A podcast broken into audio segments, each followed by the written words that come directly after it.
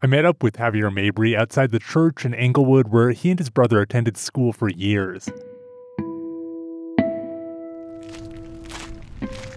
This place was kind of a rare constant for them as they moved from apartment to apartment again and again. I did all of my elementary school years at that school over there, so we hopped around a lot, but that's where I went to school uh, the whole time I was in elementary school. We take about a 10 minute walk from the school over to one of those childhood apartments. He remembers that money was always tight, and as we reach the building, he tells me about how frightening dealing with the landlord could be. I remember turning this corner, like, my mom had groceries, and we'd, we'd be like, shh, you know, she'd be hushing us so that the guy wouldn't come out. I actually remember him sticking his head out. Um, he's like a bald guy, probably early 60s. I remember him yelling at my mom, Where's the rent? Catherine, you need to pay the rent. Yeah. And that sunk in pretty young. Mabrey noticed when he was a kid that the other kids at school just had more than him more money and more stability. I felt from a really young age what it meant for my mom to be struggling to pay rent and what it meant to be housing unstable. Those experiences took a toll. After an eviction and a move to Oklahoma, Mabrey dropped out of high school. I never really felt like I could catch up. Too far behind. Let's fast forward a bit. Mabrey eventually got his GED, went to community college, got involved in political organizing, and eventually made it to law school with all those childhood experiences still in his mind. In my law school personal statement, I wrote about the story of us getting evicted and me being homeless as a teenager with my mom and my brother. And I said that I wanted to do something in housing law. I first met Mabrey during the pandemic. He helped start this nonprofit that made a big splash nationally and in the state called the COVID 19 Eviction Defense Project. Every day I'm working with clients who are like my mom, who are struggling to get by, single moms uh, struggling to keep a roof over their head here in Denver. And now he's got a new job too. In January, he started serving as a first year lawmaker. And being here, walking down the street is, uh, I don't know, like life comes at you fast, you know? It's kind of weird. Like, it's like, I always was like, okay, I'm going to be doing something like this. And now here I am. Indeed, the lawmaking life has come at Mabrey fast. This year, he's got his name on some pretty big legislation, including some ideas that he thinks could help ensure kids in similar situations don't have to worry so much about the rent. One of those bills in particular is drawing a ton of attention. It's about rent control. I ran on this. This bill that Mabrey's co sponsoring with a few other Democrats would reverse four decades of Colorado law and allow cities to put limits on how fast rents can increase. The idea has gotten further this year than ever before, and if it goes into effect, it could have a big impact on both renters and landlords.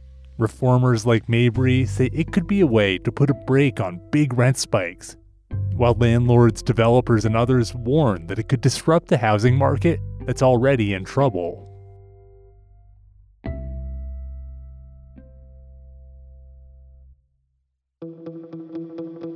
This is Purplish, a show about Colorado politics and policy, and for this season, the 2023 legislative session. I'm Bente Birkeland. And I'm Andrew Kenney. Housing, as we've talked about a lot, is increasingly important for Colorado politicians from all political parties. Every lawmaker at the Capitol, from the cities to the Eastern Plains to the mountains, seems to be worried about it. It's hard to believe, but in my little hometown of Akron, a single wide trailer house was sold for over $100,000 because of the non availability of housing. So, how do we fix it? That's really the million dollar question. And of course, it's easier to agree on the problem than it is to really rally around a specific solution. This year, lawmakers are talking about a long list of solutions and ideas, but a lot of Democrats are willing to get behind one in particular that's been really pretty taboo in politics until very recently. It's been tried in some other places, but not in Colorado. And that idea, again, is rent control, or what supporters now call rent stabilization or rent regulation. And that's a little bit different from what lawmakers have historically talked about in Colorado when it comes to the housing supply. There's been a real focus on increasing housing increasing development and getting mm-hmm. builders to create new construction. That's a priority of Governor Jared Polis, so it's still an issue this section, but rent control is playing a much, much bigger role in that overall conversation. This idea is really about trying to keep people in the places they're already living. And I think part of the reason is that there are a lot of lawmakers, especially in cities, but of course everywhere else too, who are hearing about these huge rent spikes from their constituents, about gentrification, displacement, watching lower income people get pushed out of their districts, and they're wanting to do something pretty significant to act more quickly on this. Rent control isn't the only thing Democrats are talking about regarding trying to help renters. Mm-hmm. So, Democrats have introduced a number of other bills. For instance, one measure would aim to make it easier for people to fight getting evicted. Another would reduce some of the costs of searching for an apartment and fees you have to pay. And there's even a measure that would make it cheaper to have a dog or a cat as a renter. Yeah, there's definitely that push to give renters more power in the landlord tenant relationship. And maybe part of the reason of that is that so many lawmakers now are renting or have spent a lot of their time in their lives renting. People my age and even older have that American dream as almost a fleeting dream because access to affordable housing has become so far and few in between that being able to own a home is something that is so out of reach. Historically speaking, the majority of the power privilege has always come down on whoever to whoever owns the property. Correcting that so that the playing field that we're all operating on is as fair as its proponents say it is, that's going to take some work. So, these two Democratic lawmakers we just heard from believe Colorado is ready for governments to be more active in the rental market. But rent control also has plenty of critics, and this is definitely a step further than lawmakers, Democrats specifically, have been willing to go in the past. So, without further ado, in this episode, how did we get here, and what exactly are Mabrey and other lawmakers trying to do when it comes to rent control?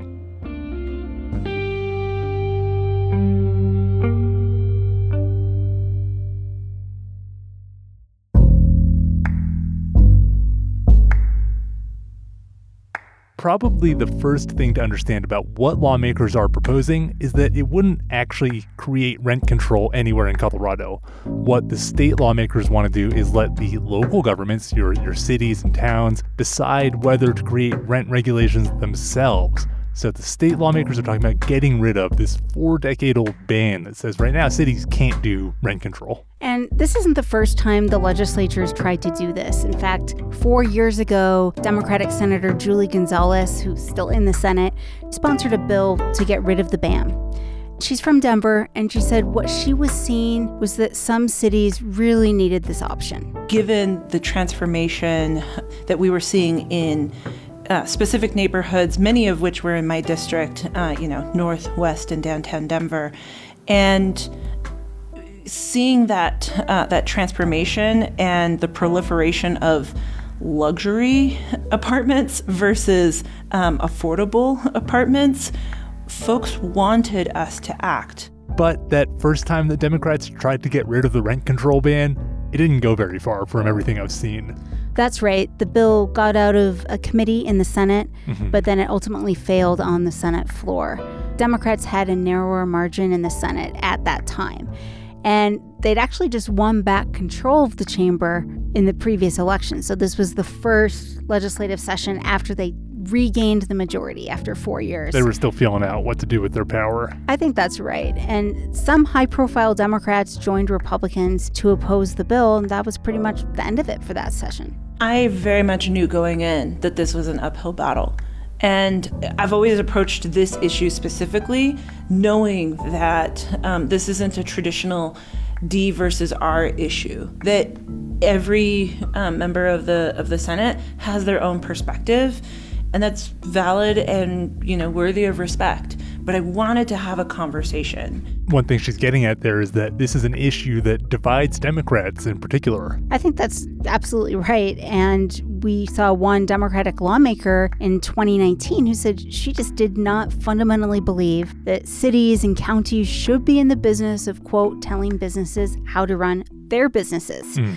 So as we've seen this session, this new version of the bill has already progressed further and faster in this legislature. And we should note that it, this version was introduced in the House instead, so it's kind of coming from a different direction, but it's already cleared the House. Yes, that's right. And Gonzales said she really thinks the last few years have helped change people's thinking. She thinks going through the pandemic laid bare how many people are struggling and opened up what lawmakers were willing to consider. It's why I think that you've seen over the past several years um, the number of housing bills um, that we take up as a body just really greatly expand. And you're seeing that this bill um, to once again attempt to allow local jurisdictions the ability to make their, their own decisions regarding rent control. You're seeing this issue pop up again because people are people are drowning. On the flip side, though, having a bill moving forward at all this year does mean that lawmakers will have to think again about whether they believe this is the right way to try to help people. And if you haven't caught on yet, rent control and rent stabilization can be a pretty loaded conversation. It's an idea that's been around in one form or another for about a century now. That means it arrives here in Colorado with a lot of history and baggage and just a lot attached to it.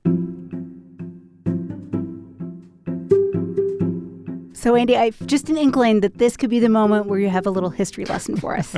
Prepared. Uh, me, never. No, didn't spend any time in a giant research rabbit hole. But yes, I did actually. and to understand the debate this year in this state, I think you kind of have to understand a little bit about what went before nationally with rent control. So, what did happen? Well, like I was saying, the idea that the government can get involved in how much rent people pay, that's not new. In both of the world wars, the federal government here actually took action to freeze rent levels. Landlords were told they must be patriots. That's Dennis Keating. He's a professor emeritus at Cleveland State University. I called him because he's studied and been involved with the rent control fight for decades now. And as he told me, after World War II, those rent controls kind of dropped away in most places, but not all. The federal government ended federal controls but then states continued those controls temporarily till about 1950, at which point most states, with uh, more housing coming along, uh, basically let them expire, with the notable exception of New York. I still feel like even today, that's the one city that if the term rent control pops in your head, yeah. you know, that's what you think of. Yeah, I think that's the same for most people. When they think of rent control, they think of the way that New York did it in the 50s and the 60s, which is you have this system that really pretty strictly controls rents, doesn't let them go up too easily, and it leads to the situation where some people have just absurdly low rent costs and they'll hold on to an apartment for decades and decades because it's just such a good deal. Yeah, I, I would too when yeah. when you see those prices. So in the 50s, New York has this rent control. Mm-hmm. But in the rest of the country, had they pretty much left it behind? Yeah, it really started to disappear. It didn't stick around for too long in most places, but that starts to change again in the late 60s and early 70s, which is because of the economy. Inflation starts really picking up, the economy stagnates, stagflation, and some leaders start trying to really do something to fix things. The second indispensable element of the new prosperity is to stop the rise in the cost of living. President Richard Nixon at one point actually orders a freeze on wages and prices, really extreme action, and that included freezing rent. The time has come for decisive action, action that will break the vicious circle of spiraling prices and costs. Now, Nixon's order there was temporary, but at the same time, those same cost pressures were leading to these movements of tenants and renters springing up all around the country and demanding that their local or their state government do something to help control rent. You were basically faced with the threat of being priced out of the city. And Professor Keating was a part of it. I was in Berkeley, California as a student when uh, we organized the first post World War II uh, rent control initiative in California in Berkeley. I'm not that surprised to hear that Berkeley adopted rent control. No. but did it spread much farther to places that weren't as progressive? It did. In the same time frame, it was cropping up a lot in New Jersey, which was not as blue and, and was voting fairly red at that time, mm-hmm. as well as some other areas around the country. Another thing is they started using a, a new term that's been really popular ever since, and that is not rent control, but rent stabilization. So, why that switch from rent control to rent stabilization? Was it branding to build support, or was it something about that term stabilization that they felt was more accurate? Maybe a little bit of both. Maybe they were trying to create some distance from the old New York policies, which had come in for criticism already, I believe. But they also were different than rent control because mm. they were designed to allow rents to rise every year, for example, to really have a built in way for rents to keep increasing. And they were designed, in some cases, to make exceptions for like new development. So you can see already they're trying to avoid some of the stuff that rent control has a bad reputation for. And the movement even made it to Colorado, maybe unsurprisingly to Boulder, where citizens started working on an initiative to get rent control. But then the tide really turns as landlords and politicians and others started to crack down and push back against the idea of rent control. There was a huge landlord backlash. You had 37 states, including Colorado, that uh, had basically uh, had the real estate lobby pass had them pass legislation like yours to either ban it or restrict it. So in 1981, Colorado passes this law saying local governments cannot regulate rent. And over the years, the courts even expanded that to say local governments couldn't do things like requiring developers to build affordable units. They were saying that's a form of rent control. But things have clearly changed in terms of this ever shifting tide. Yeah. And now this is a policy Democratic lawmakers in Colorado want to consider. For sure. And this new interest isn't just happening here in Colorado, it's scattered across the nation where we're seeing cities and states both act on rent stabilization efforts. California and Oregon, maybe most notably, both passed statewide rent regulation laws in 2019. I think those were the first of their kind. And so, this idea that seemed like it was on its way out decades ago. Well, it's almost risen from the dead. It's like those 1980s fashion choices that you think, wait, why were people wearing that? And then here you go, it's in style again. Yeah, I mean, things, fashion and politics both go in cycles, especially when you start to see inflation and some of those same factors come back. But the advocates would tell you, just like maybe some modern fashionistas, is that it's a little different this time.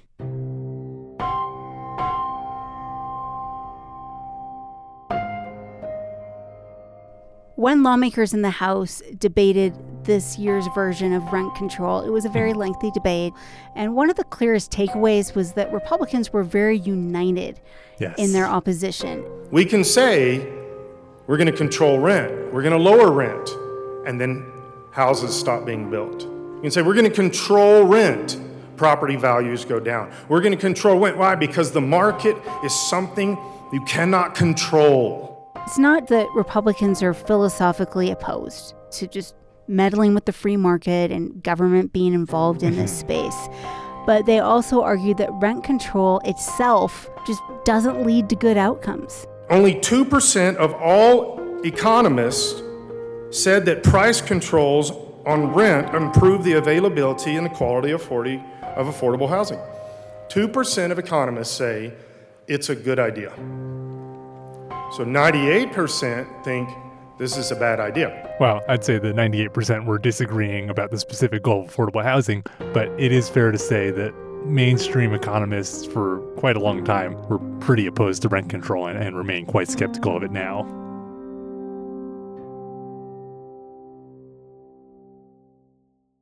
So, talk about some of those concerns that, that people really have I know that New York City is one key example people could draw from.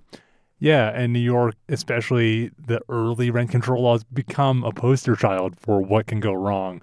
And the idea is that if you make the rules too strict, it leads to potentially really negative unintended consequences. Hmm. Uh, for example, landlords don't make enough profit and they don't see a way to make more profit, so they just stop maintaining their buildings and let them deteriorate. There's research that actually shows that it has a negative effect on the quality of housing stock when you have those tight restrictions.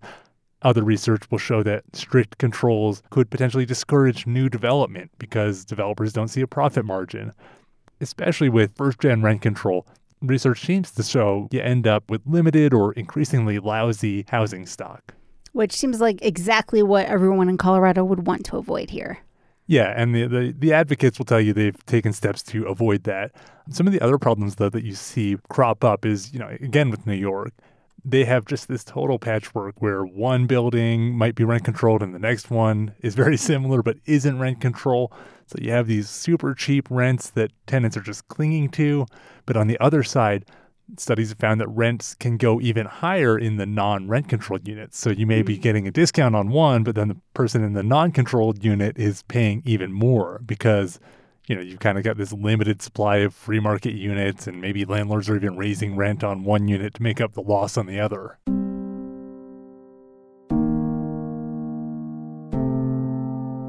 So we have this image of New York in the 1950s, 60s as this rent control cautionary tale. But supporters of the policy in Colorado this year are saying, look, that's not what we're talking about. Yeah, they are arguing that they've got this kind of evolved version of rent control. They're now rent stabilization, like we mentioned earlier.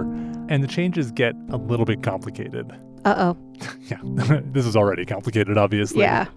So, that first couple decades of rent control in New York is what we would call first generation. And again, like super strict, not a lot of room for rent increases. And then in the 70s and beyond, what we've seen since then is more like a second generation, it's called, well, how many generations would you say there are? Well, basically three if I'm the one counting, because we've got this new wave coming in. But putting semantics aside, let's talk more about that second generation, mm-hmm. the ones that are called rent stabilization laws. As Dr. Keating explains, they have some features built in that are supposed to make them a little more market friendly. The ones that have been enacted since the late 60s uh, were so called second generation, which are not rent freezes, they're rather. Um, systems which allow for usually typically annual or regular rent increases based on various factors. So, just to, to underline there, the idea is that these laws are more lenient. They say, hey, we know you got to make some money. We're going to let rents rise every year or however so often. Not going to be a hard cap. And they also create more ways to take an apartment out of rent control, and they contain these exemptions for new buildings so that you don't disincentivize development. They're trying to take care of all those ways that rent control interferes with the market. So, if those laws have been around since the 60s, mm-hmm. what do we know about how that's played out?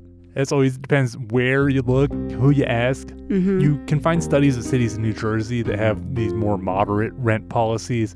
And those studies found they didn't discourage new construction, didn't seem to have any effect on that, and may have actually helped lower overall rents. Okay. But you can also find a lot of examples of unintended consequences.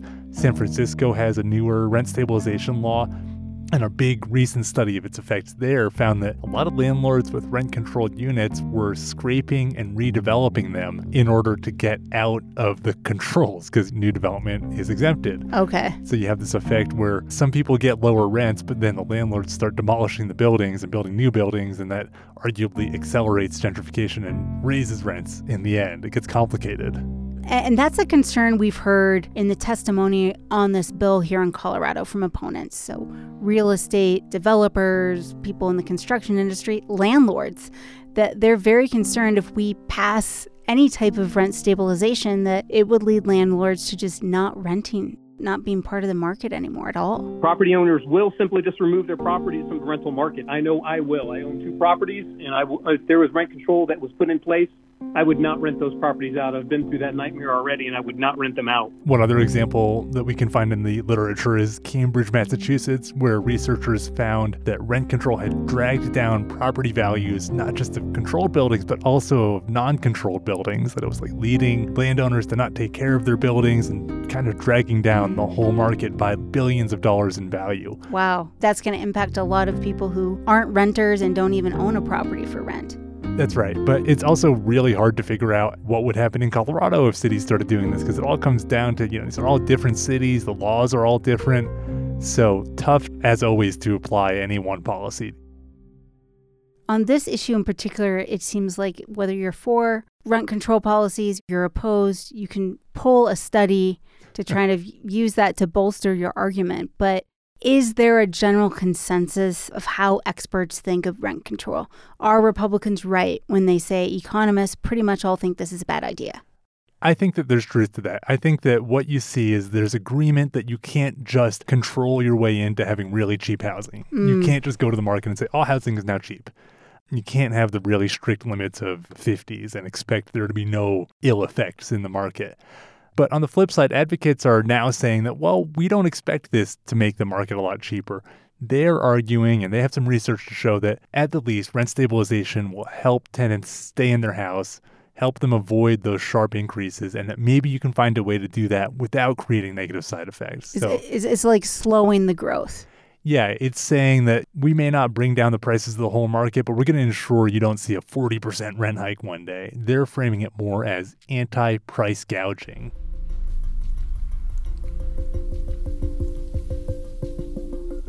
I want to get really specific on what's being addressed in Colorado this legislative session, the bill that is before lawmakers. What would it actually do? Originally, all the bill did was basically say, hey, cities, go for it, do what you want to do. But then there have been a few amendments to help it win some political support, putting some, uh, as Mabrey says, guardrails on them. And that's incredibly common at the Capitol, at the State House. Yeah. A bill gets introduced, and that sometimes can just be kind of the starting point for negotiations as more people are hearing of the policy, especially on ideas that are controversial. And in this case, what they've done is introduce some limits saying that if a city does implement rent control, that they still have to make some exceptions. Basically, they would have to make an exception for new development, so no rent control on stuff built within the last 15 years at any one point. They also have to let rents rise, at least in the current version. They have to let rents rise every year by at least the rate of inflation plus 3%. So, in a year like this year, last year, that could easily be 9 or 10% a year. So, knowing full well this bill has not passed and it's still in the middle of the legislative process, but as it's amended at this particular moment, how would that compare to rent control policies that exist in other places? You know, New York style, California style. It sounds like pizza. Yeah, what kind of pizza would it be? What it does resemble is these new California and Oregon laws. Both of those states again passed the nation's first statewide rent control laws back in 2019 and they allow those fairly high increases every year. And that's what I'm kind of calling the third generation of, of rent control. Okay, so we are in the third generation here in Colorado potentially, and just at least make, according to me, according to Andy, and making sure I'm keeping this straight. The first generation, 1950s New York, very strict and kind of this cautionary tale. Yeah. And then the second, a little less strict, but still you can't increase rent even close to inflation. And then the third generation, what we're seeing proposed in Colorado is capping rent, but it's still possible for the rent to rise pretty significantly from year to year. So let's say this bill does pass. Who would it really help? Well, Representative Mabrey argues that this is not going to slow down the whole housing market, not going to slow down rents, not really do that much to result in lower prices than exist right now. But what he says is that if you're in a neighborhood that's rapidly developing and you see that new condo go up across the street, maybe if your city has rent control, you won't get a 30 or 40% rent hike. Instead, you just see a 10% one, and it helps workers and existing communities stay put for longer and avoid displacement. Our housing crisis requires multiple solutions. One is a more short term one that involves rent stabilization to prevent unnecessary displacement, keep communities together, make sure kids can stay in the neighborhoods where they've been going to school for years. And another one is more okay, well, we have to build more. Quickly to go back to the politics of this, the votes suggest that lawmakers behind this bill, yes, they've managed to win over enough supporters in the House, mm-hmm. even with Republicans united against it just because of the wide Democratic margins. But it's about to arrive in the state Senate, and that is trickier. That's right. Since Democrats have less of a margin in the Senate, it gets a lot trickier, like you said.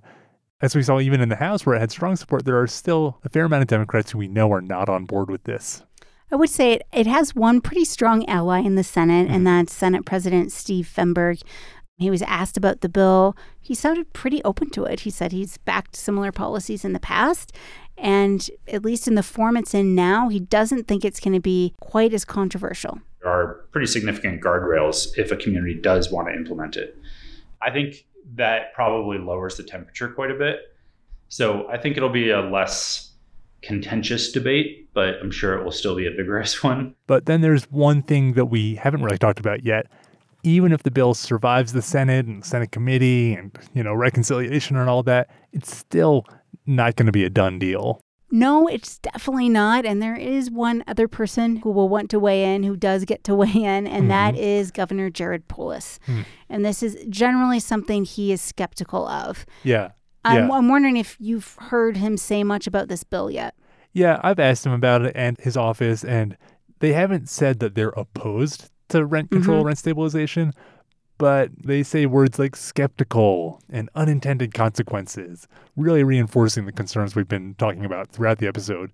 And last year, for example, Polis did successfully pressure Democrats to kill a bill that would have created rent control for mobile homes. So we know that he's not a fan of this kind of approach to the housing market. He leans much more into building more housing rather than regulating existing housing. So let's say this gets through the legislature, the governor does sign it, he is on board. Okay. So this policy makes rent control a possibility, it does not require it. Are we just going to see a lot of fights at the local level and within local government about whether or not to use this? Yeah, if this passes, it becomes our colleagues at Denverite's problem because rent control will be a topic of the day in Denver and I'm sure several other cities. And it will be up to them to decide whether to do anything about it. And assuming the housing market keeps going the same way it does, there will be a lot of pressure on them to act and to consider doing rent control, rent stabilization. That, again, is if this state bill passes in the first place.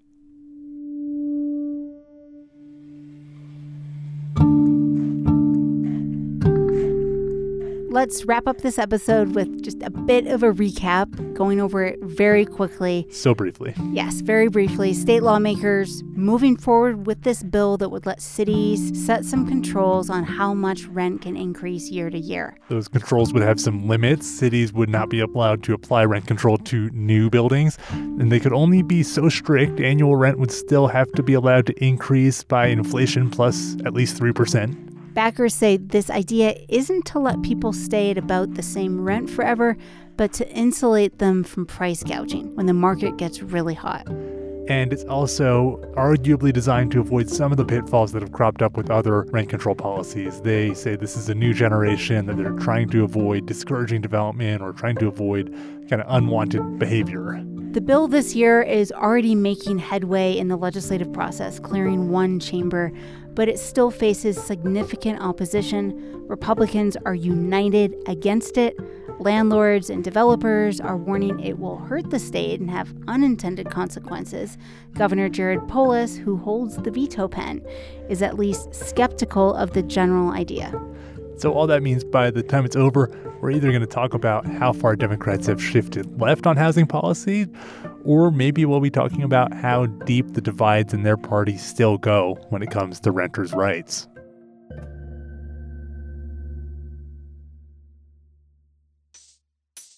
That's it for this episode. Purplish is a production of member supported Colorado Public Radio. Learn about becoming a member and join today at CPR.org. I'm Bente Birkeland with my colleague Andrew Kenney. This episode was produced by Shane Rumsey and edited by Megan Verlee. We'll be back in your podcast feed soon. If you're not already a subscriber, be sure to sign up, make sure you don't miss it. And if you're enjoying Purplish, please recommend us to your friends, leave a review.